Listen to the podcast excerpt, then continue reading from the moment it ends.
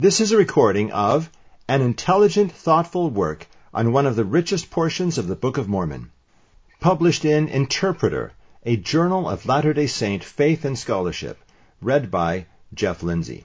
This is a book review of Terryl Givens' Second Nephi, a brief theological introduction, published in Provo, in Provo, Utah by the Neal A. Maxwell Institute for Religious Scholarship in 2020.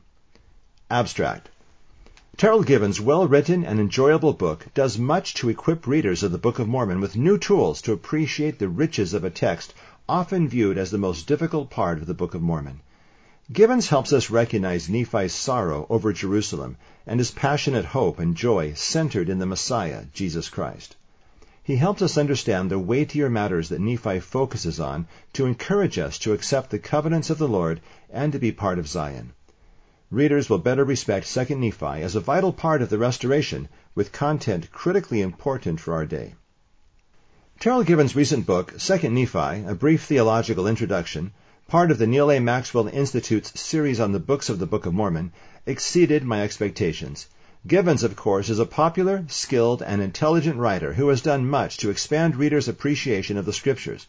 In spite of that, I approached this book wondering just how much he could do with the constraint of writing about 2nd Nephi, a book many less experienced students of the Scriptures feel is dull and difficult to understand, in part because of its emphasis on Isaiah and the paucity of action within its pages, rather unlike First Nephi with its dramatic tales of fleeing Jerusalem, obtaining the brass plates, journeying, journeying across the Arabian Peninsula, and sailing to the New World. Givens surprised me by revealing both the poignancy and the spiritual depth in 2 Nephi with fresh perspectives. While 2 Nephi, a brief theological introduction, is a short work of 124 pages, it is packed with meaning, meaning, and is a book I am pleased to recommend.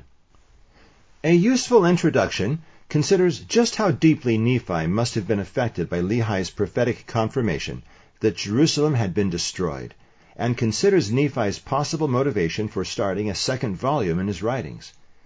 Givens then begins with a discussion of the New and Very Old Covenant in chapter 1, reminding us of the background to the grand plan of salvation and the covenant relationship that God invites us to enter into in order to return to Him. Some of this basic knowledge, including knowledge of the premortal existence, was among the plain and precious things, 1 Nephi 13:28, that Nephi, that Nephi foresaw would be lost in our day, but would be restored to those who would hear. Givens then briefly surveys covenant theology from the perspective of modern Protestantism and compares that to the covenant theology in the Book of Mormon, and shows some of the helpful additions brought by, by the perspective of the Book of Mormon.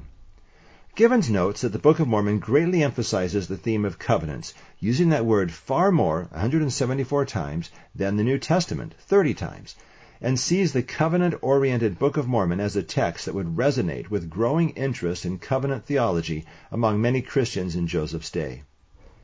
Givens discusses the Book of Mormon's unique combination of New Testament themes and a belief in Christ among Hebrews living, living the law of Moses, followed by, quote, uh, by a, quote, New World John the Baptist figure, Samuel the Lamanite, a descendant of Lehi, Lehi unquote, declaring the imminent birth of Christ, followed by the dramatic account of the visit of the resurrected Lord to the New World, where the Savior then established his church and commissioned twelve disciples. Quote, it is as if the Book of Mormon rewrites the Old and New Testament records into a holistic gospel narrative in which Christ is the fulcrum rather than the culmination of Christian history, with both sides of the historic divide equally Christocentric. That struck me. That struck me as a beautiful way to summarize what the Book of Mormon does. Givens emphasizes Nephi's passionate faith in Christ, rejoicing in his future atonement and victory over death, even as he kept the law of Moses long before the coming of the Lord. Givens also notes an important feature of the Book of Mormon um, is not just its focus on the house of Israel per se as the beneficiary of the Lord's covenants, but its additional focus on the Gentiles who can join Israel by adoption, a concept not a New Testament innovation, but, but known in Nephi's day. The universality of the covenants and blessings of the gospel is an important contribution of the Book of Mormon. In 2 Nephi, Givens sees a subtle but important shift in speaking of the future Savior as Christ rather than as the Messiah, as in 1 Nephi. That semantic shift is accompanied by a shift in Nephi's spiritual field of vision as he moves from a focus on the local land of promise of the tiny Nephite people to a broad scope, embracing, quote, Jew and Gentile, literal Israel and spiritual Israel alike, and even a shift that moves from a localized land of promise to, to the more universalized concept of Zion. Through his attention to such subtleties, Givens helps bring us closer to the meat of 2 Nephi and the intent of Nephi and his brother Jacob. This discussion of shifting perspectives in 2 Nephi makes an elegant segue to the second chapter, They Are Not Cast Off. A passage on the title page of the Book of Mormon speaks to the remnant of the house of Israel and tells them that one purpose of the book is, quote, that they may know the covenants of the Lord, that they are not cast off forever, The latter phrase always struck me as odd. Why speak of not being cast off forever? Givens helped me better appreciate this. Four times in 1 Nephi, we are warned, warned that the wicked will be cast off, and in 1 Nephi 17:47, Nephi fears that his wicked brethren might be cast off forever. But in 2 Nephi, but 2 Nephi introduces another subtle shift. Instead of again raising the threat of being cast off, Jacob hopefully points to the possibility for just the opposite. From 2 Nephi 10:20, and now, my beloved brethren, seeing that our merciful God has given us so great knowledge concerning these things, let us remember him, and lay aside our sins, and not hang down our heads, for we are not cast off. Nevertheless, we have been driven out of the land of our inheritance, but we have been led to a better land, for the Lord has made the sea our path, and we are upon an isle of the sea. Though not cast off, much has been lost because of the wickedness of others. Not only have they been driven from their initial land of inheritance and led away from Jerusalem, but Jerusalem itself, the holy city, has been destroyed. Givens helps us understand just how terrible the news of Jerusalem's destruction would be for Nephi's people, though it had been prophesied. But in spite of such trauma, God's mercy remains extended, and they are not cast off. Givens sees significance in Nephi's response to their second exodus after being driven from the land of Nephi toward another new territory in the wilderness, 2 Nephi 5, 5-7. After this loss of their first New World land of inheritance, which followed abandonment of their original land of inheritance in the Old World, Nephi builds a temple as if it were a marker for their new land of promise, however temporary, and moves forward. The land of promise can be fluid as the Lord leads his people, as with Nephi and Abraham in a, in, in a quote, pattern of guided exile. Givens then applies this concept to the experience of the early Latter-day Saints and their repeated migrations. He also sees the shift in the focus from a particular geographical land of promise for the saints to our more universal concept of Zion. In our day, I would also add that we have had and will likely yet experience a series of guided retreats from the world in various ways on the path to build Zion and a Zion people, wherever we may live. The next chapter also draws upon a phrase from the title page of the Book of Mormon, and an important theme of Nephi's writings. Quote, to the convincing of Jew and Gentile that Jesus is the Christ. Givens reminds us of the unrelenting emphasis on Christ in Nephi's writings, as in the whole Book of Mormon. He addresses the obvious question about how a little band of Hebrews in 600 BC would know of Jesus Christ, often citing overlooked New Testament passages such as, or, or citing often overlooked New Testament passages such as Hebrews 4 6, where Paul says the gospel was first preached to the, preached to the children of Israel. See also Acts 3.28 and 1 Peter 1, 10-11. And he quotes Daniel Boyarin. Quote, Versions of this narrative, the Son of Man's story, the story that is later named Christology, were widespread among the Jews before the advent of Jesus.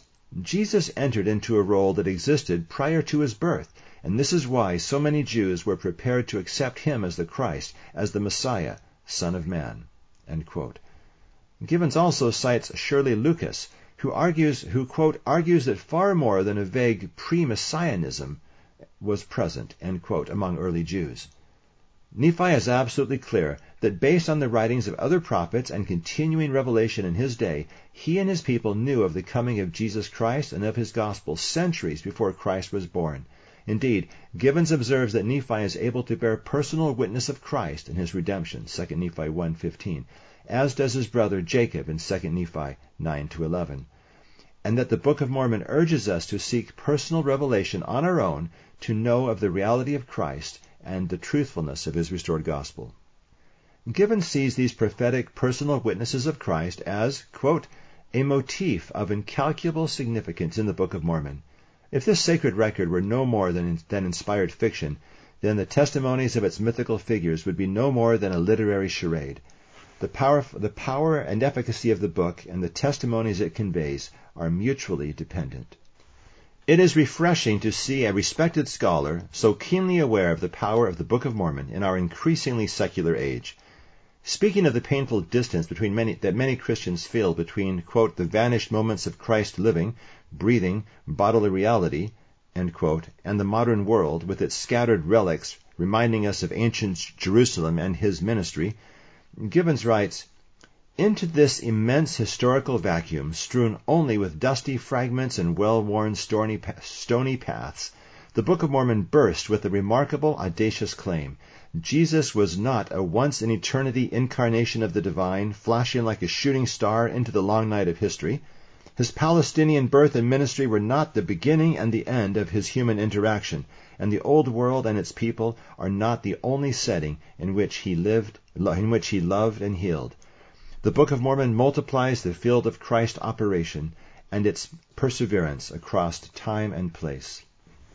Givens nicely elucidates 2 Nephi's persistent focus on the future, on the future Messiah, Jesus Christ. In the fourth and perhaps most ambitious chapter, more plain and precious things, Givens explores five doctrinal issues raised in 2 Nephi. First, the fall as a fortunate occurrence. Second, the principle of opposition. Third, teachings on atonement. Fourth, the centrality of agency. And fifth, the doctrine of Christ. His treatment of the fall might be especially interesting for many readers who may not appreciate just how divergent the Book of Mormon view on the fall is from many other Christian views in our era. Givens considers statements by Jonathan Edwards and others, but could also have included views from Eastern Orthodox writers and many others. Givens recognizes how revolutionary it was to view the fall as necessary for human progress and ultimately joy, a teaching found in 2 Nephi 2.25.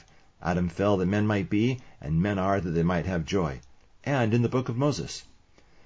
Givens ably tackles the five topics of this, of this chapter and adds a number of insights on such issues as the importance of choice with consequences for free agency to be meaningful, and the way Christ's atonement allows us to be free, such that we can eternally persist in our choice for joy and righteousness through Christ. Some points in this chapter are rather philosophical and at times did not seem as clear as I would have liked, perhaps due to my inexperience in philosophy and theology, Nevertheless, readers should come away with enhanced appreciation for the richly satisfying intellectual content in 2 Nephi. In this volume, as with many books, there are some things I would have liked to see included, but that list could quickly become unreasonably long given the numerous treasures in Nephi's books. Nevertheless, prior scholars have had much to say about Nephi's writing, writings that could have been profitably noted or incorporated into this volume, including exploration of the way Nephi used large chiasmic structures as part of his organization, the proposed reasons his writings were split into two books, his use of particular motifs, his many ancient poetical tools such as those in the unique gem of 2 Nephi 4, Nephi's Psalm, his extensive allusions to the Exodus, etc. But for the scope Givens covers, he has done remarkably well and has given readers a generally approachable and thoughtful book that will add new reasons for respecting the Book of Mormon and new windows into the richness of Nephi's second book. It is beautifully written, interesting. It is a beautifully written, interesting, and thoughtful book worth studying carefully while also offering enjoyable and accessible content that may make, a ple- make, may make for a pleasant initial quick read when time is short. Congratulations to Terryl Givens for this contribution. Uh, Jeffrey Dean Lindsay recently re- uh, returned to the United States after almost nine years in Shanghai, China. Uh, Jeff has been providing online materials defending the LDS faith for over 20 years, primarily at jefflindsay.com. His Mormonity blog at mormonity.blogspot.com has been in operation since 2004. He also wrote weekly for Orson Scott Card's Nauvoo Times at nauvootimes.com from 2012 through 2016, and is currently Vice President for the Interpreter Foundation and a co-editor of Interpreter, a journal of Latter-day Saint faith and scholarship. Jeff has a PhD in chemical engineering from BYU, and as a U.S. patent agent, he's a senior, currently senior advisor for IP Capital Group, assisting clients in creating intellectual property and innovation. And uh, oh, Jeff served a mission in the German-speaking Switzerland Zurich mission. He and his wife Kendra are the parents of four boys and have 11 grandchildren. This has been a uh, excuse me, this has been a recording of an intelligent, thoughtful work on one of the richest portions of the Book of Mormon by Jeff Lindsay, read by Jeff Lindsay for Interpreter, a Journal of Latter-day Saint Faith and Scholarship, Volume 41, 2020. This audio recording is copyrighted under a Creative Commons license and may be freely distributed if it remains unchanged. The journal and its website are created and is for non-commercial use. A printed version of this and many other articles can be found at journal.interpreterfoundation.org. More information about the Interpreter Foundation, along with a wide array of additional resources, can be found at interpreterfoundation.org.